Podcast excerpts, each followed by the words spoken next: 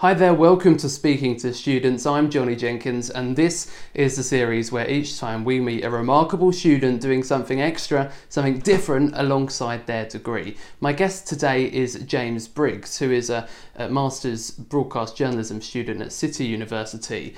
But did an undergraduate degree in cyber and computer security. Would you believe it, James? It's so great to see you today. Um, that that's that's quite a peculiar undergrad to do. Um, cyber and computer security. Talk me through that. Well, yeah, I mean, it's it's very much something that is still developing because I was the first cohort to go into the university doing it. It was the University of Gloucestershire, so it was all brand new. And literally, as we were going up the years, they were writing the course around us, which is an amazing, um, you know, feeling to have, an amazing position to be in. Um, I mean, I've got to be honest. I went into it thinking it was like Q from James Bond, um, which it kind of was, uh, but maybe not so many gadgets and not meeting James Bond, which was a shame. Um, but it was it was really good because obviously, with things like the U.S. elections. Um, with things even like Elon Musk now, with all the technology he's developing, technology is everywhere. So it's really, really exciting to be part of such a growing area, really, you know, growing trend of uh, of industry and now you're doing the masters in broadcast journalism. Is is cyber still what you're what you're focusing on now, or I suppose it gave you quite a good grounding for this? Well, yeah, exactly. I mean, I, am really passionate about uh, technology, and and especially as well helping people uh, who might not be so technologically able. Um, you know, people like the the elderly and things. It's it's really great, and I'm hoping that by doing this journalism masters, I can tie the two together and and really sort of take complex you know, technical things, um, whether that be voter fraud, you know, the the allegations of that, or even things like um, understanding the latest iPhone, you know, how that technology works, and taking that and then changing it through the sort of broadcast journalism aspect of things to a way that people are going to understand. Um, so I guess you could kind of compare it really to, to like the Gadget Show, that sort of thing. That's brilliant, and I love the Gadget Show. Um, your masters you're doing now is that all online, or are you able to get some in-person teaching? So it's actually quite a good. Well, it was a good mix. I mean, obviously, one we're sort of filming this is up in the air. We've been told that we've got at least a month where we're going to be online, but pre pre Christmas really we were really lucky because we were going in for at least you know one sort of two days a week for our uh, our news days, which is really important because then we're physically in the studios. We've got some fabulous facilities at City University, and so we got to go out filming, meeting people, finding the best stories, and along with that, really, it was great to sort of you know try our hand at all the different roles within the TV newsroom as well. But obviously, at the moment, it's it's up in the air, so it's quite difficult to know what's going to happen. James, as always on this series, I'm really interested in the extra stuff that you, that you do alongside the degree, and you do a podcast with your brother, don't you? All about cyber.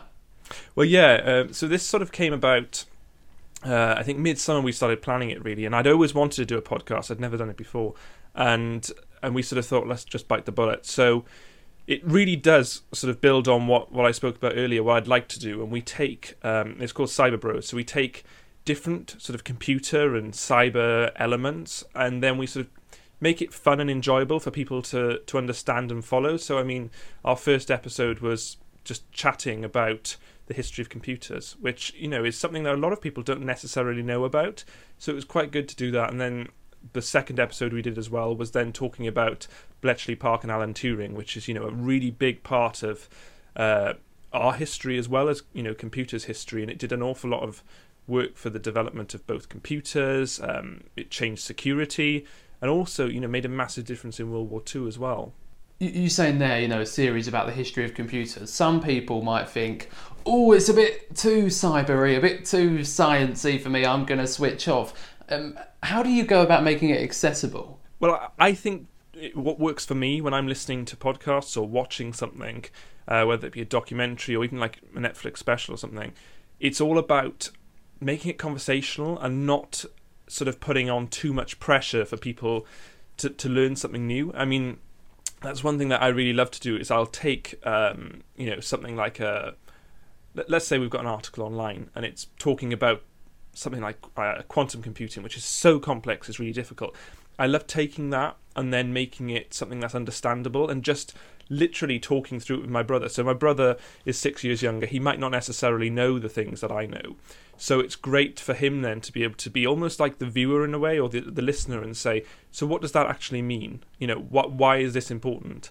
And that makes a big difference in making it easier for me to judge what people will know, what level they'll be at, and how to make it accessible and interesting too, which is you know the the main aim of the podcast really. Do you know when you first got interested in cyber? Is that is it something that you remember quite vividly, or or did it just build up over time? It was actually really really random because I went to the University of Gloucestershire on open day. Um, and I, was actually there, I think, looking at law. It was a mixture of law and TV, so that in itself was a, a real sort of um, random mix. But while I was there, we had some time to kill, and I think it was my mum actually said to me, "Oh, this cyber sounds really interesting. Let's go to the talk." So we went along to the talk. Um, I fell in love with it. I mean, I was doing A level IT at the time, so I had some sort of background in IT, um, but I loved it. Went home, changed my application completely on um, UCAS, and then you know a few weeks later I was there. So it was really one of those things that just sort of happens, but you know happens for the best ultimately. So it was really exciting you know, you're the second person on this series to say to me that you went to an open day and um, you had a bit of time and you went to another subject and you ended up falling in love with that. So that just goes to show how important it is to go to open days if you're a prospective um, student. Now, when you were 18, and this is so cool, you, you're a CSI officer, investigator, whatever, crime scene investigation. That is, it's so out there. How did that come about? Um, so again, really random. I mean, I think I, have just had a few lucky moments here and there, and um, my mum used to get the train to work with somebody who worked at um, my local sort of police headquarters, um, and they were chatting, saying about I'd been doing this cyber course at university. And then, little did I know, I had a phone call then a, a few weeks later from uh, the, the sort of uh, police force saying, Would I like to come in and do a little bit of uh, work placement with them? Um, totally sort of uh, off the cuff. I didn't expect it at all. Um, and then I managed to get about two and a half months or so, literally going out with the CSI officers. Um, I got to go to real crime scenes. I helped gather evidence. Um, I mean, it was really exciting from things like uh, looking at people's footprints, you know, when they've broken into a building, taking fingerprints from the most random things. Um, and it was really exciting as well just to go around the different areas of the police force as well. I mean, one thing actually that was really interesting and a, a real insight really was looking at how much things cost as well in the police because obviously we only see the one side of it but i literally got to see a sort of price list if you like of how much each thing fingerprints um, you know looking into how much time it takes for a police officer to investigate something and all this worked out in sort of like a price list was just insane because you don't realize how much things cost as well.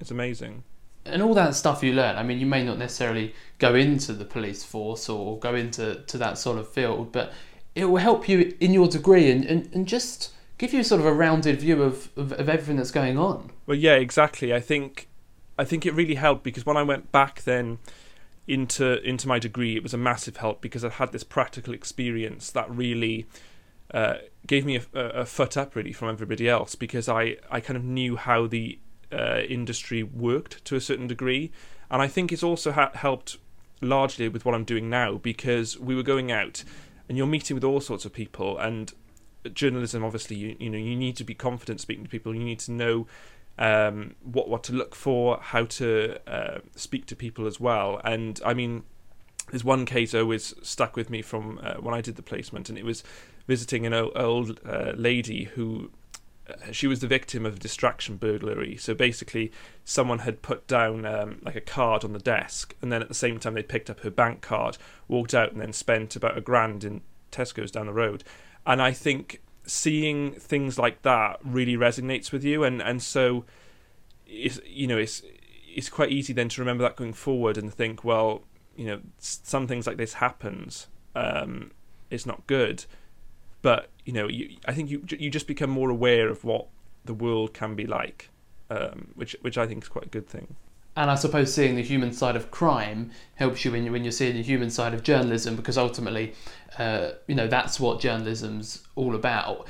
Is, is that then what you what you're going to do when you finish your masters? Are you going to going to become a broadcast journalist? Is it specializ- specializing in cyber? Is that the plan? Yeah, I think so. I, I really feel passionate about uh, cyber and about as well helping people as best as you can. So taking things um, like helping uh, older people with uh, online safety. Uh, I mean, my grandfather's 89. Um, he has no internet in his house. He has no smartphone, nothing. Um, but he does get you know things like a lot of cold callers and things like that, pretending to be his bank and things like that. And I think having the the ability to have a platform such as you get with doing broadcast journalism and then using that to help people you know real consumers with their real questions things like um, if we look back at the gadget show that sort of thing. But using that sort of um, uh, idea really to take basic things that some people you know younger people may know already from school but older people might not. And i think it's really really important to help to educate people and to just be somebody there on their side as well because i think we as a society we're moving very fast with technology and yet there are some people who might not be going as fast. So I think it's really important to sort of make sure everyone can get to the same level and feel that they're being helped as well. I think I think that's a, a really good thing that could come out of doing broadcast journalism. Well, James, you do so much alongside your degree. What would you say to a student who perhaps is about to start university or is already there and isn't sure if they've got time, if they'd be able to do extra stuff? Would you just encourage them uh, to get stuck in? Yeah, I think uh, I think it's a really really good thing to try and make time really because I I mean I in my university uh, undergrad I was doing so much. I mean I was uh, course rep subject rep um, I was doing a radio show on the student radio um, I was having to do so many different assignments and also uh, you know for a while I did like a YouTube channel things like that. But I I found that I really enjoyed doing this. So to me it wasn't any more time than I was already spending because I enjoyed it all. Um, I just loved. Uh, well, I love being busy anyway. I'm I'm sort of workaholic in a way because I hate to sort of just sit there. But it was never a chore, if you know what I mean. So I really enjoyed having that ability to further myself and try new things as well. And I think if you're going to university, you'll sort of find in a way things just fall into place as well. So you might think, oh, I, am not going to have time to do this. But then you'll find, oh, actually, you know, it's quite nice while I'm watching, um, you know, while I'm watching TV in the evening, or while I'm waiting for my pasta to cook, which is you know the usual student diet. It's it's quite nice just to sit there and then plod on with something a bit different and something especially as well. I think it's important, different to your course because I think that is a good release. Then, otherwise, if you're doing all sort of coursework, is probably not the most helpful thing. Exactly. Well, thanks so much for coming on, James Briggs. You certainly are a remarkable student. If you like what you see, remember to like and subscribe.